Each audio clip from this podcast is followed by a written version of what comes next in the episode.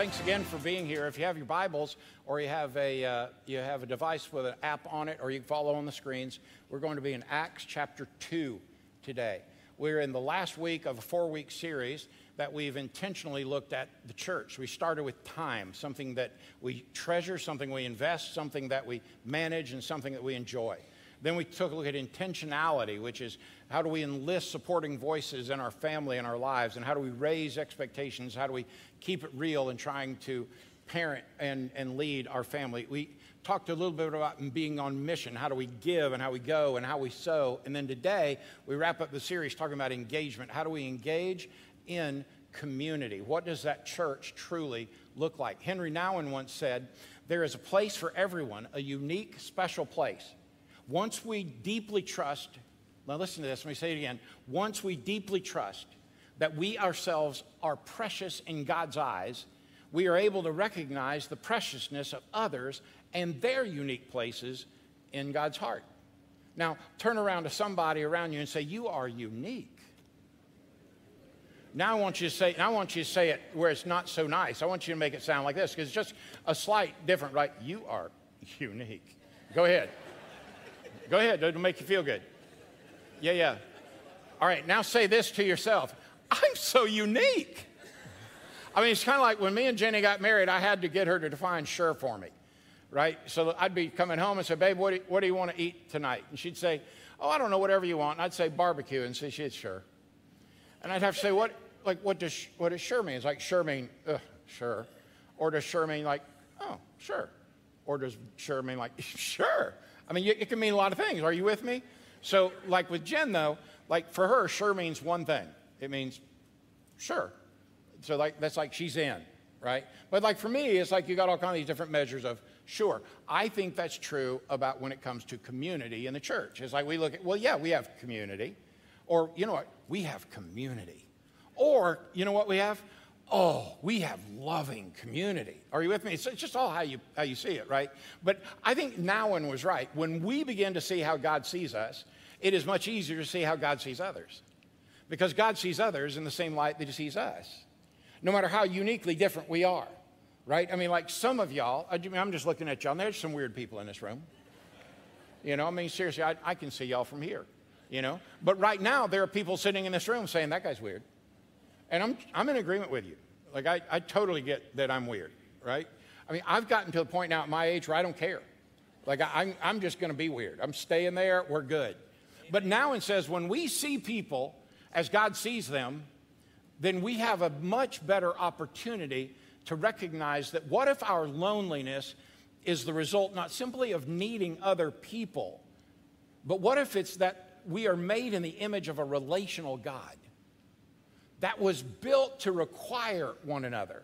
Because the idea of engaging in community comes from the sense of responsibility that we have for one another. And in the scriptures, God encourages us to take care of our, here's the term, brothers and sisters. Now, I don't run around calling you brothers or sisters, all right? And I'm really appreciative when you don't call me brother so and so, all right? I just, I don't know what it is. It just kind of weirds me out a little bit, but that's just me. But the term that the scriptures use refer to the fact that we have been adopted into God's family as followers of Jesus, and we are joint heirs with Jesus the Lord.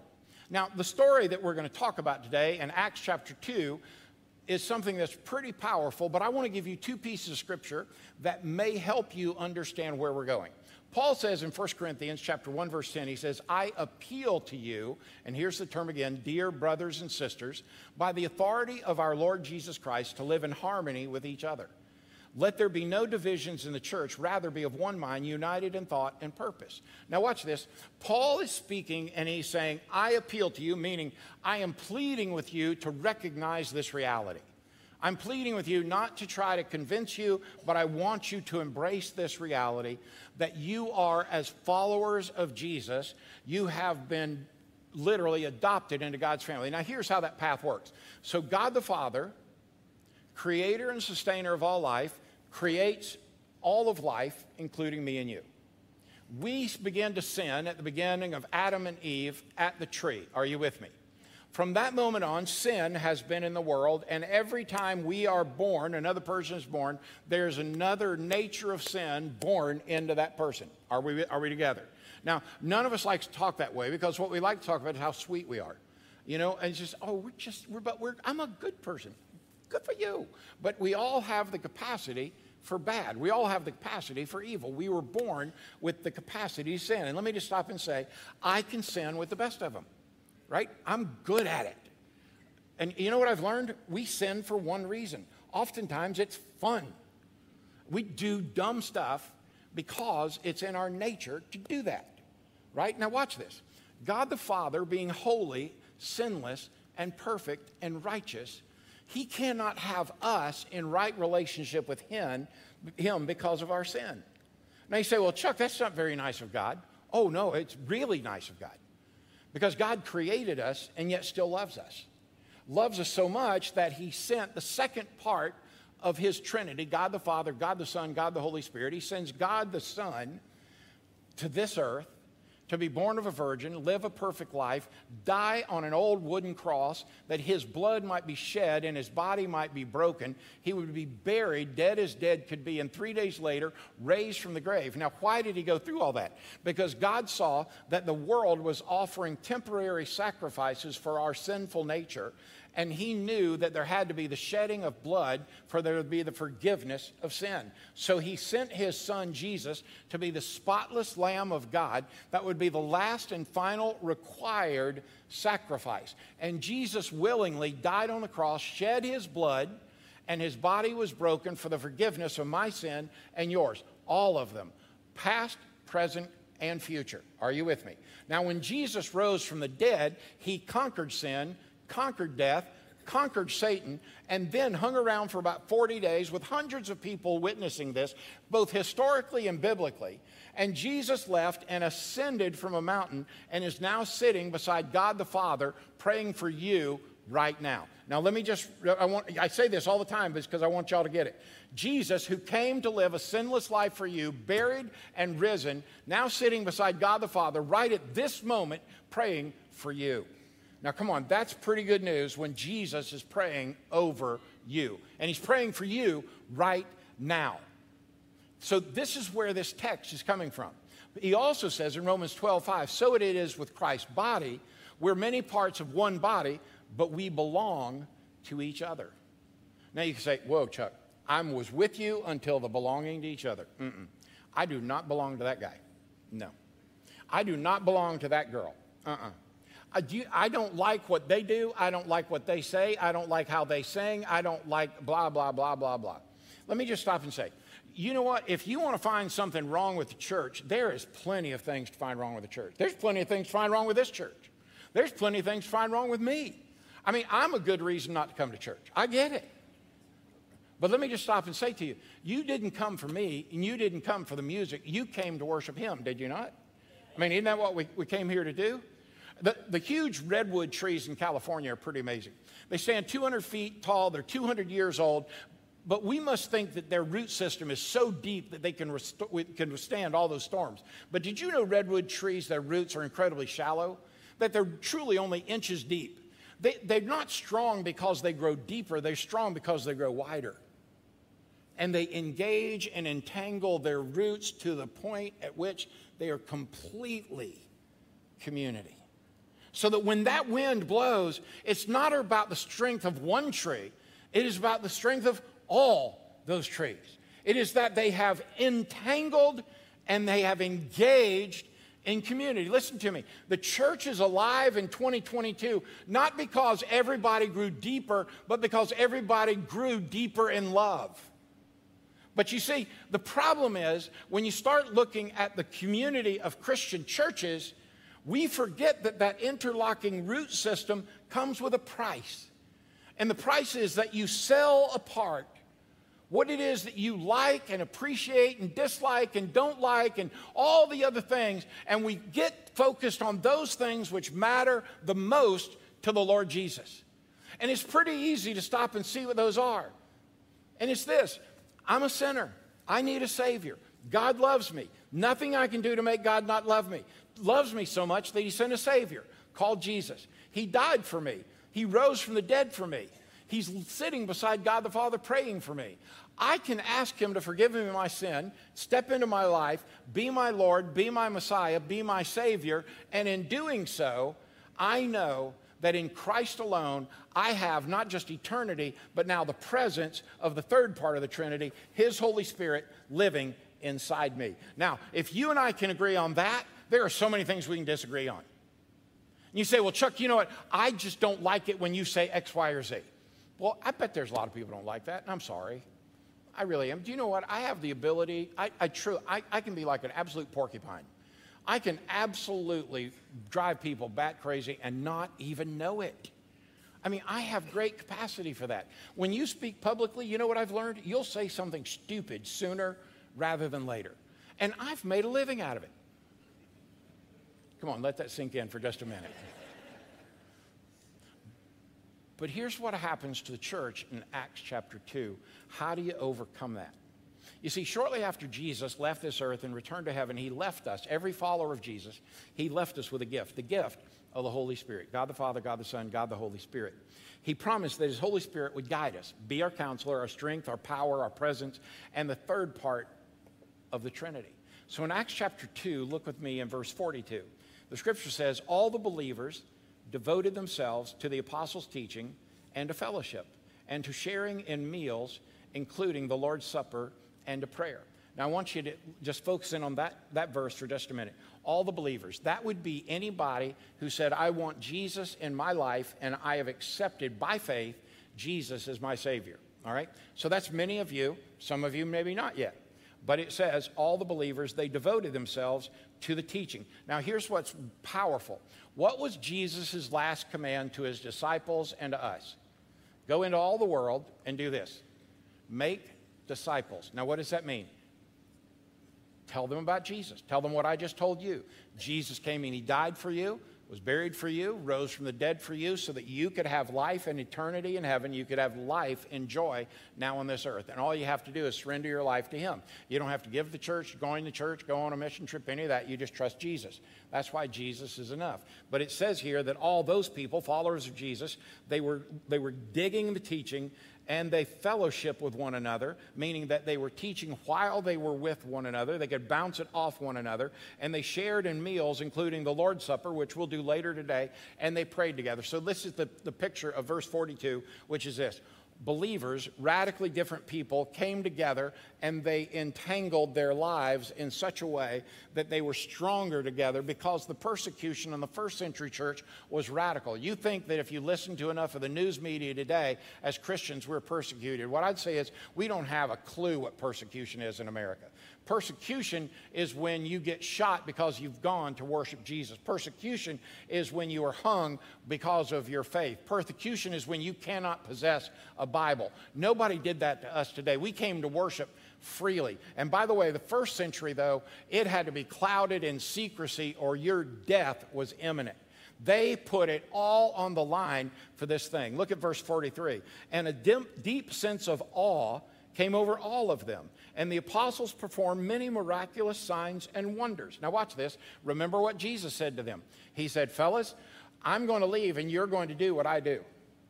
You're going to continue what I taught you.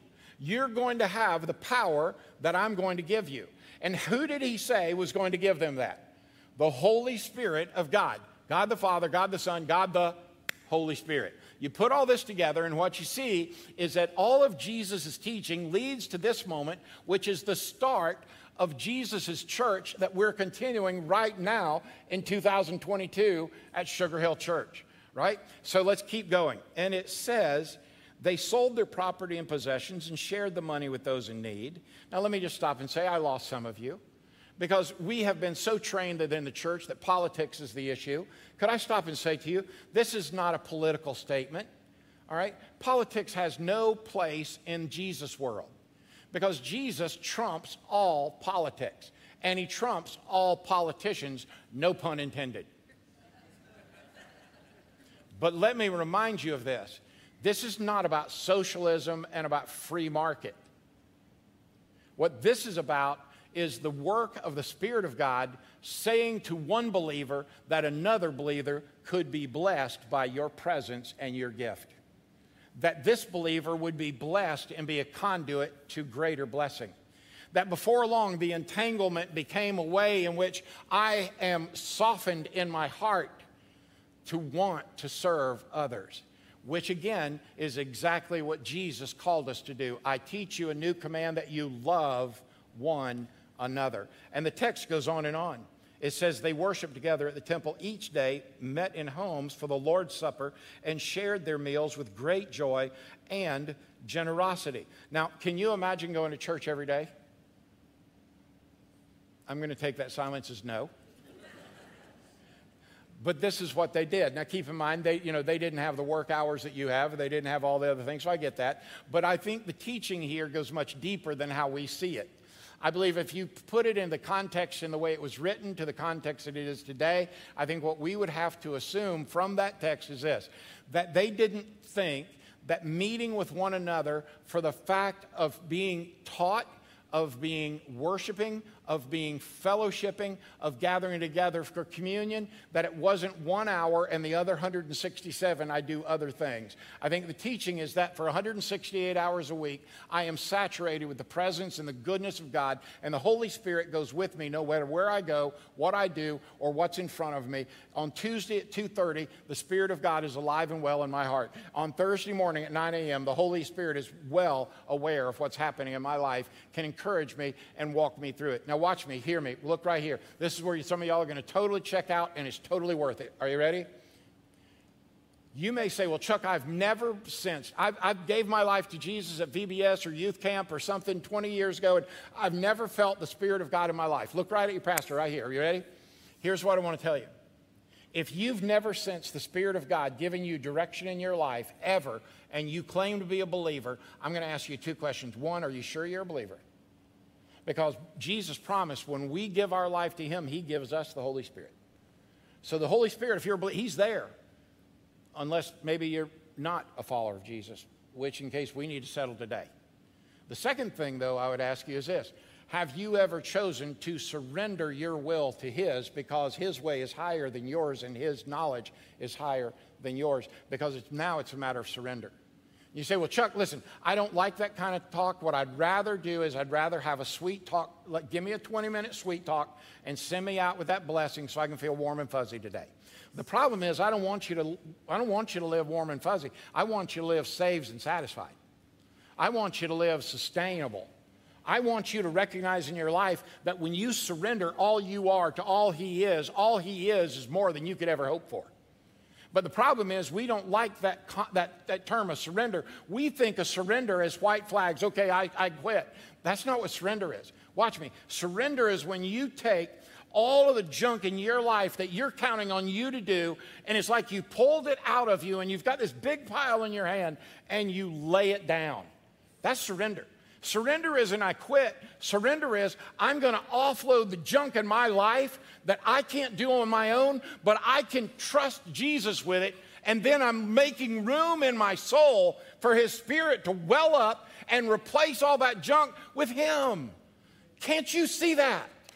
But if we're going to do that, we've got to have enough gumption to say, I need that. I need the presence of God in my life. I need the Spirit of God alive in my life. Look at what the end of this text says. All the while praising God and enjoying the goodwill of all the people. And each day the Lord added to their fellowship those who were being saved. Oh, my stars. Does it get any better than this? Listen to me. Being engaged in community creates unity. Let me say it again. Being engaged in community creates unity, not uniformity. Look around the room. Just please, just, just wiggle your head around. Look around. Just look around. Look at. There are some weird people in this room, man. And there's a lot of different kind of people in this room. We got Republicans and Democrats. I mean, we got tall people and short people. We got it all.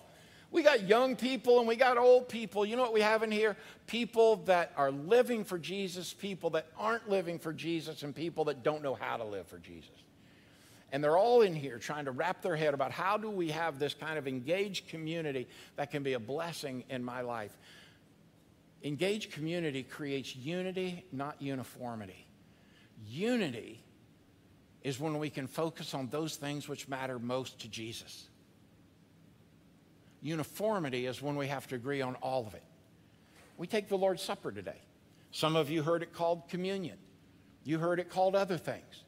Or in your or the church you grew up, some dude, you know, with a tall hat, he'd put it on your tongue, or you know, he broke the bread, or you you sipped from the same glass. That just seems gross to me. But I, you know, I mean, I've shook I, I shook a lot of hands today. You don't want me doing that. Not to mention, you don't need anybody between me. You don't need me in between you and Jesus. You can go straight to Him. This is the great, great thing about Christianity is you, you don't need an intermediary. You got Jesus. You go straight to Him, man. I'll, I just talk. We don't have to agree on how we do communion. We have to agree on Jesus. I, I, have got pastors that get bent out of shape with me when I say, you don't have to walk an aisle to give your life to Jesus. And it's like, oh, but how are we going to know? Well, Jesus knows. I mean, He ain't forgetting you. I mean, I'm, I'm going to trust His memory better than mine. You say, yeah, but we got to get a card on Him. I'd rather Him know Jesus. Are you with me?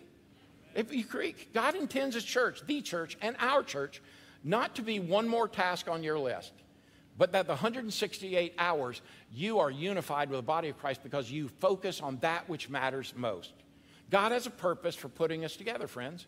There's a reason why you're here. There's a reason why you're a part of this body. You say, but Chuck, sometimes I just don't feel it. Okay, then pack all your junk up, lay it down, surrender, and let the Spirit of God go to work in your life. I promise you, He's going to lead you to unity in the body of Christ. I, I, promise you, this is what He does. But also, being engaged in community gives you strength. I don't know about you, but man, there are times I need to have a little strength in my spiritual life to secure my way through the week. Because as you face the inevitable challenges of life in this sin filled earth, God intends that we are supported, we're strengthened, we're encouraged, and we're empowered through the community of Jesus followers. That's why it's a big deal to be engaged in a local Bible believing New Testament church. That's why you ought to be involved in groups so that you can engage not just the scripture, but in life. That's why it matters to, to the world. That's every point in my life where I've gone through the darkest stretches of my life. Do you know who came to me in aid? People that I was living with in faith. People in the community of the body of Christ. They are who came to my rescue. Do you know why they did? Not just because they love me, but because the Spirit of God led them to. And when you do that and you surrender your life, you are both a part of it and the recipient of it, all at the same time. That, my friend, is God's plan. Because when God loves, listen to me, when God loves, it's forever. But when, when, when God's love feels distant, when it feels like it's non existent in your life, the body of Christ's love is real and it's tangible. You say, but this, this whole Spirit of God thing, Chuck, is so ethereal, I can't wrap my head around it. Well, if you really want to know what it feels like, find yourself in a mess and all alone without the body of Christ versus what it feels like when you're in the body of Christ. And you'll know exactly the difference. When, when, when somebody truly says, I'm so glad you're here, and you know it in your heart, you, you know something's up. When you walk in and a room feels cold and dead and nothing's happening, you know, that, that is when you got to be the thermostat and turn it up and let the Spirit of God do something in your life. But you may not be capable of it because you're just so beat down. You walk in and you need somebody else to turn the, the thermostat up. You know what? That's what a believer does in our life. But you know, being a, engaged in a community also provides ministry opportunities because we learn together in the community of faith that is crucial for spiritual well being because it's a place where we find opportunities to minister and be ministered to. We're called to minister and serve, not just people with REV in front of their name, but you. Every follower of Jesus is called to minister. Every one of us is called to do what we can where we are. And this is what we're called to do. When, when the lady came in and broke open that flask of perfume and anoints Jesus' feet, and all of the disciples were, oh, You should have sold that and fed the poor with it like it was something they'd been doing right. Jesus said, Leave her alone because she's done a good thing for me. And listen to what he said She has done what she could. Each one of you can do what you can. This is all that Jesus asked you. He's not asking you to walk away from your job and move to Africa, at least not all of you. He may some of you, but he may ask some of you to walk across the street. or walk next door or walk across an aisle. But he is going to ask you to do that. Verse 44 says, They met together in one place and shared everything that they had. Friend, hear me. When crisis hits the world, like in Uvalde or in other parts of the world, you could spend your time asking why God allowed it to happen, or you could be the hands and feet of God's only Son and go be His ambassador and serve them.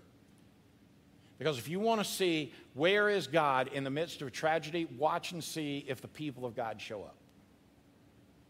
As for me and our church in Uvalde, we are the hands and feet of Jesus. Praise God. Being in an engaged community also gives us guidance.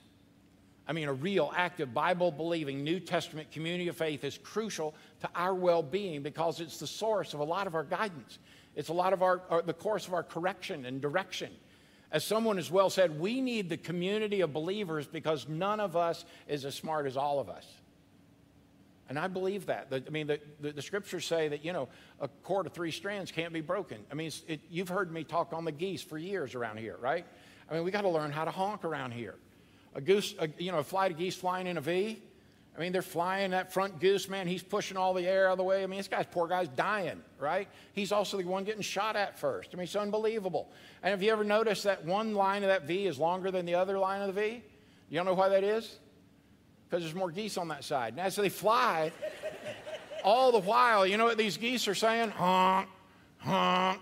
Say it with me. Honk. Come on, don't get honk. Come on, that make you feel good or what? If nothing to clean your sinuses out. Honk. Do you know what you know what scientists have proven that these geese are saying?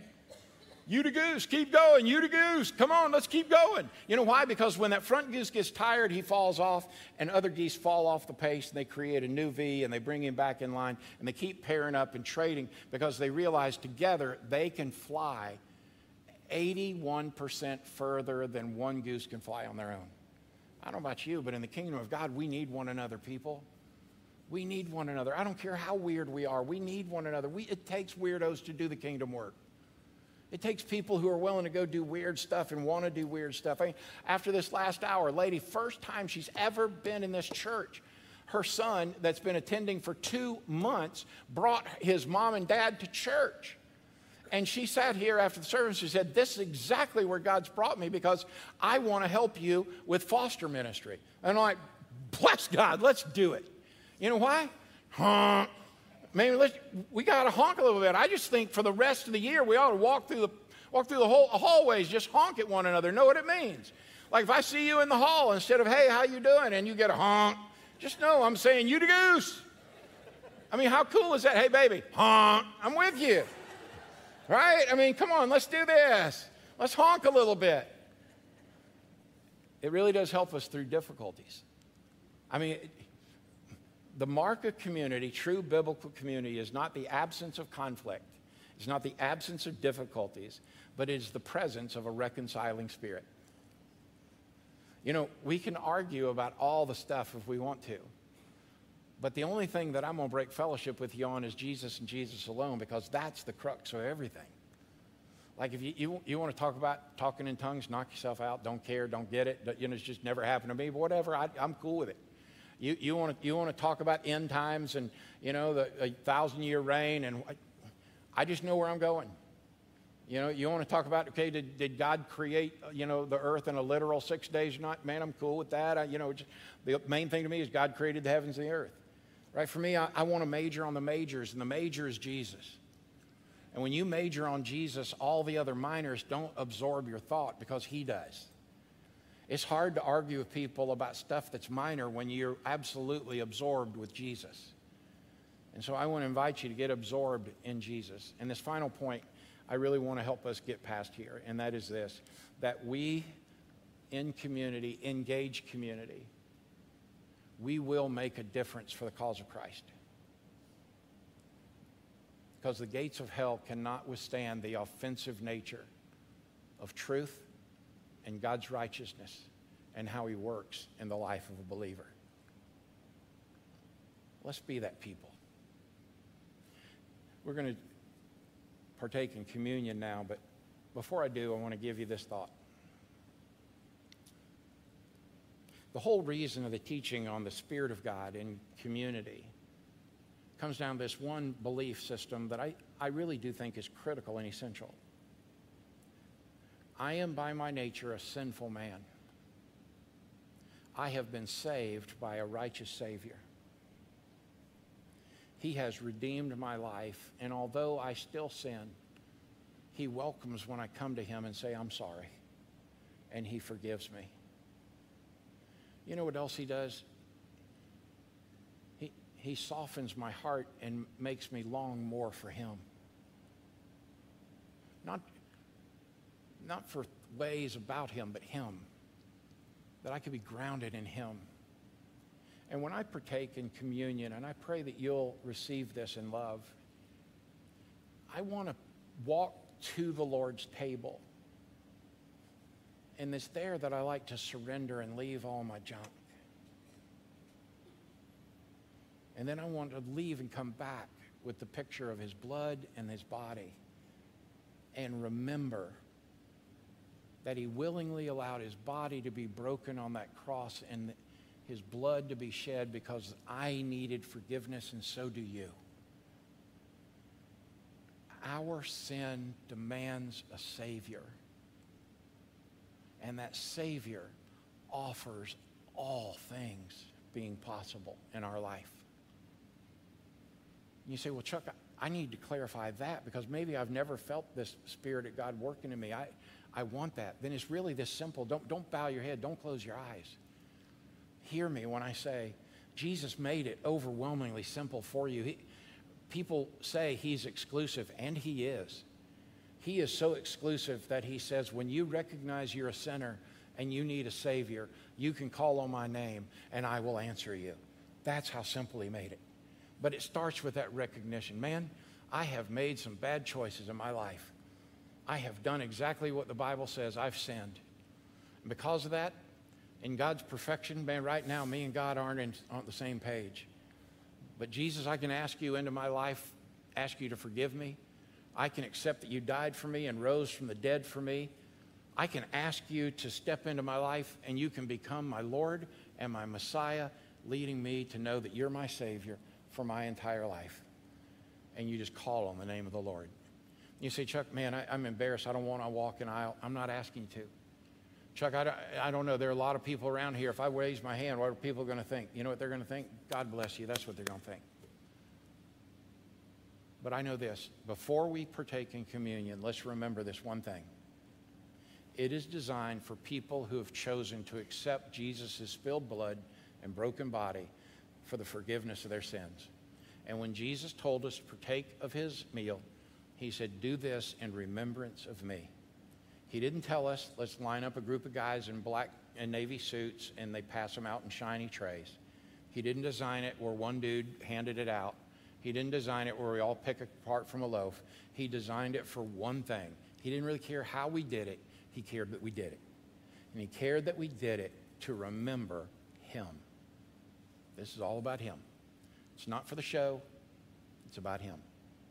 So I invite you now, just make your way to any one of the tables that is near you and take one of the cups.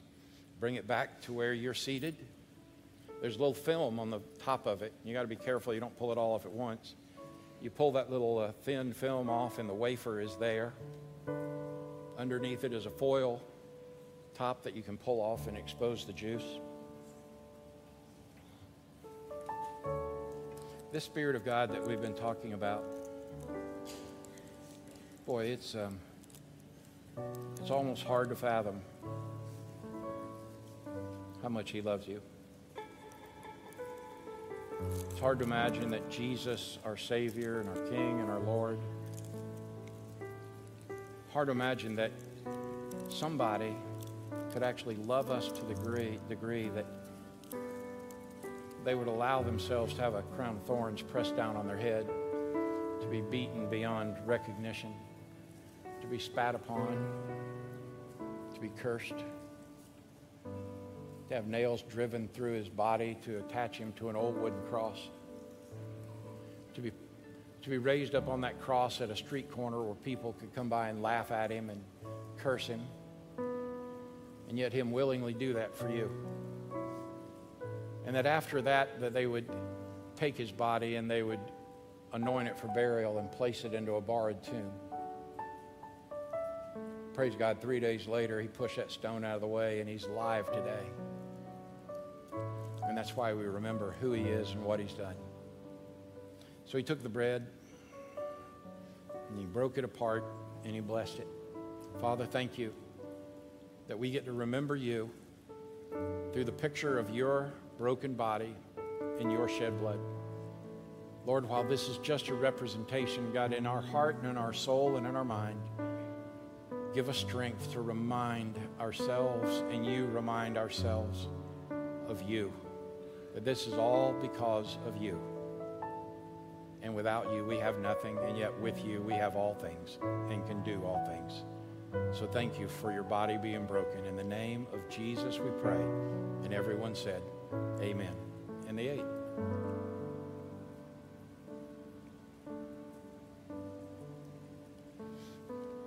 And then the Lord took the wine, the fruit of the vine. Sometimes we forget that um, we Americans have turned it into grape juice, but the Lord took the good stuff. I mean, He made the good stuff. And um, when He made it at that wedding, He said a picture of what it was like. It was a picture of the Lord's blessing on their life of his sustenance, his presence, his goodness. Isn't it interesting that the first miracle that Jesus performed was to introduce that wine, and this was to remind us that the wine was always a picture of his shed blood. So today, as Jesus said, do this in remembrance of me.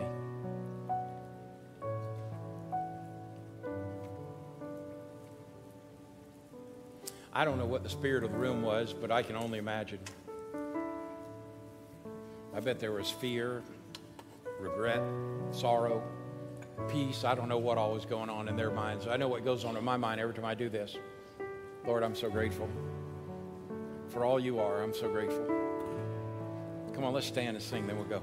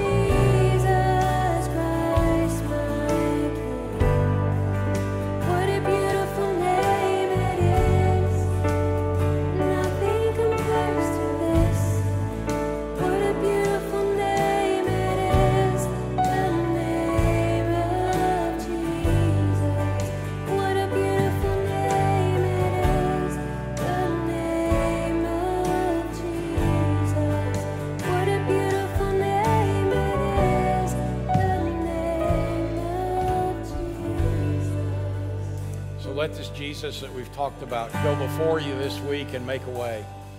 Oh, and let him make your crooked path straight. That's what he does, right? And let this Jesus go within you and bring you peace and joy, fulfillment and contentment. Because listen, my friend, Jesus is always good and Jesus always loves you.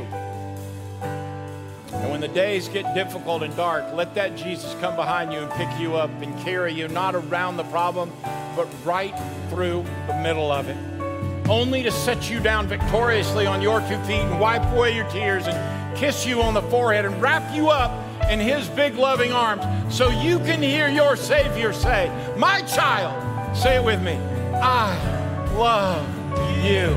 Oh, my friend, go in peace this week.